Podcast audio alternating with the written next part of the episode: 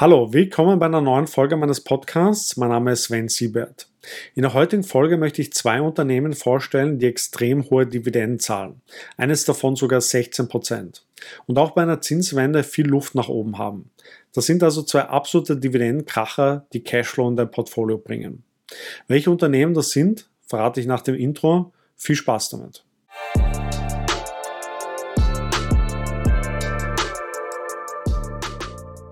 Wenn die Aktienkurse auf breiter Front fallen, tendieren Anleger zu defensiven Investmentstrategien und hier insbesondere zu Dividendenaktien. Denn diese versprechen einen beständigen Cashflow, egal ob die Kurse steigen oder fallen. Beide Aktien, die ich heute vorstelle, zahlen extrem hohe Dividenden und sollten auch bei einer Kursrallye wieder deutlich ansteigen. Bei beiden Aktien handelt es sich um REITs, REITs, das steht für Real Estate Investment Trusts, sind speziell regulierte Unternehmen, die Wohn- und Gewerbeimmobilien besitzen, vermieten und verwalten und einen hohen Anteil, ca. 90 Prozent der Gewinne in Form von Dividenden direkt an die Aktionäre ausschütten. Im Zuge der Corona-Krise, aber auch zuletzt durch die Zinserhöhungen, haben viele Immobilienaktien besonders stark gelitten. Sollte es tatsächlich zu einer Zinswende kommen, ergibt sich hier besonders attraktives Aufwärtspotenzial für Immobilientitel. Also, um welche Aktien handelt es sich? Das erste Unternehmen ist der Sabre Healthcare REIT. Das amerikanische Unternehmen konzentriert sich auf Immobilien im Gesundheitsbereich. Ende des zweiten Quartals war Sabre an über 400 Immobilien, überwiegend handelt es sich um Pflegeeinrichtungen, Seniorenheime und Spezialkrankenhäuser beteiligt. Insgesamt umfassen diese Immobilien 40.000 Betten, die über die USA und Kanada verteilt sind. Das Unternehmen ist an der Nasdaq gelistet. Das KGV liegt bei 65. Der Umsatz betrug im zweiten Quartal 2022 155 Millionen Dollar, was einen geringen Zuwachs von 2% gegenüber dem Vorjahr bedeutet.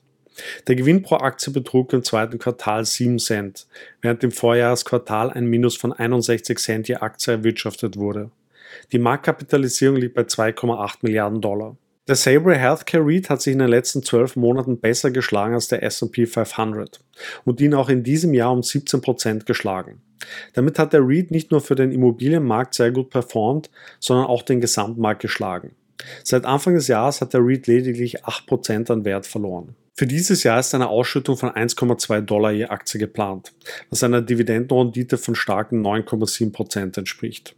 Die Aktie wurde in den letzten Ratings von Analysten überwiegend mit Buy empfohlen und es wird von einer stabilen Dividende ausgegangen. Das zweite Unternehmen ist Redwood Trust. Es handelt sich um einen amerikanischen REIT, der ein Portfolio von Wohnhypotheken und Krediten hält. Als spezialisierte Finanzierungsgesellschaft stellt das Immobilienkäufern und Bauunternehmen Kapital direkt zur Verfügung. Das Unternehmen ist an der New Yorker Börse gelistet. Das KGV liegt bei 15, der Umsatz betrug 2021 525 Millionen Dollar.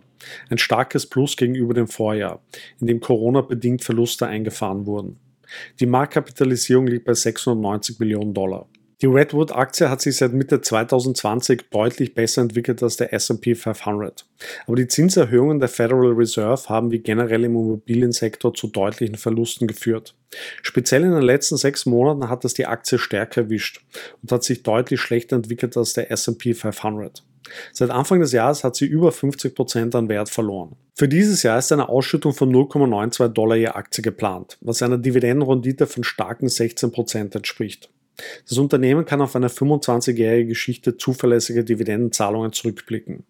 Die Aktie wurde ebenfalls in den letzten Ratings von Analysten überwiegend mit Buy empfohlen.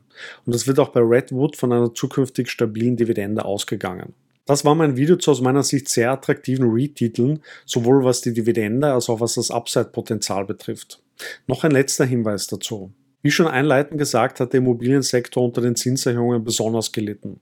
Sollte es zu keiner Zinswende kommen, sondern die Leitzinsen weiter angehoben werden, könnte der Immobiliensektor weiter unter Druck geraten. Daher sollten trotz der attraktiven Dividenden keine zu großen Positionen mit diesen Small Caps aufgebaut werden. Wenn dir das Video gefallen hat, gib mir ein Like und abonniere meinen Kanal. Vielen Dank fürs Zuschauen und bis zum nächsten Mal.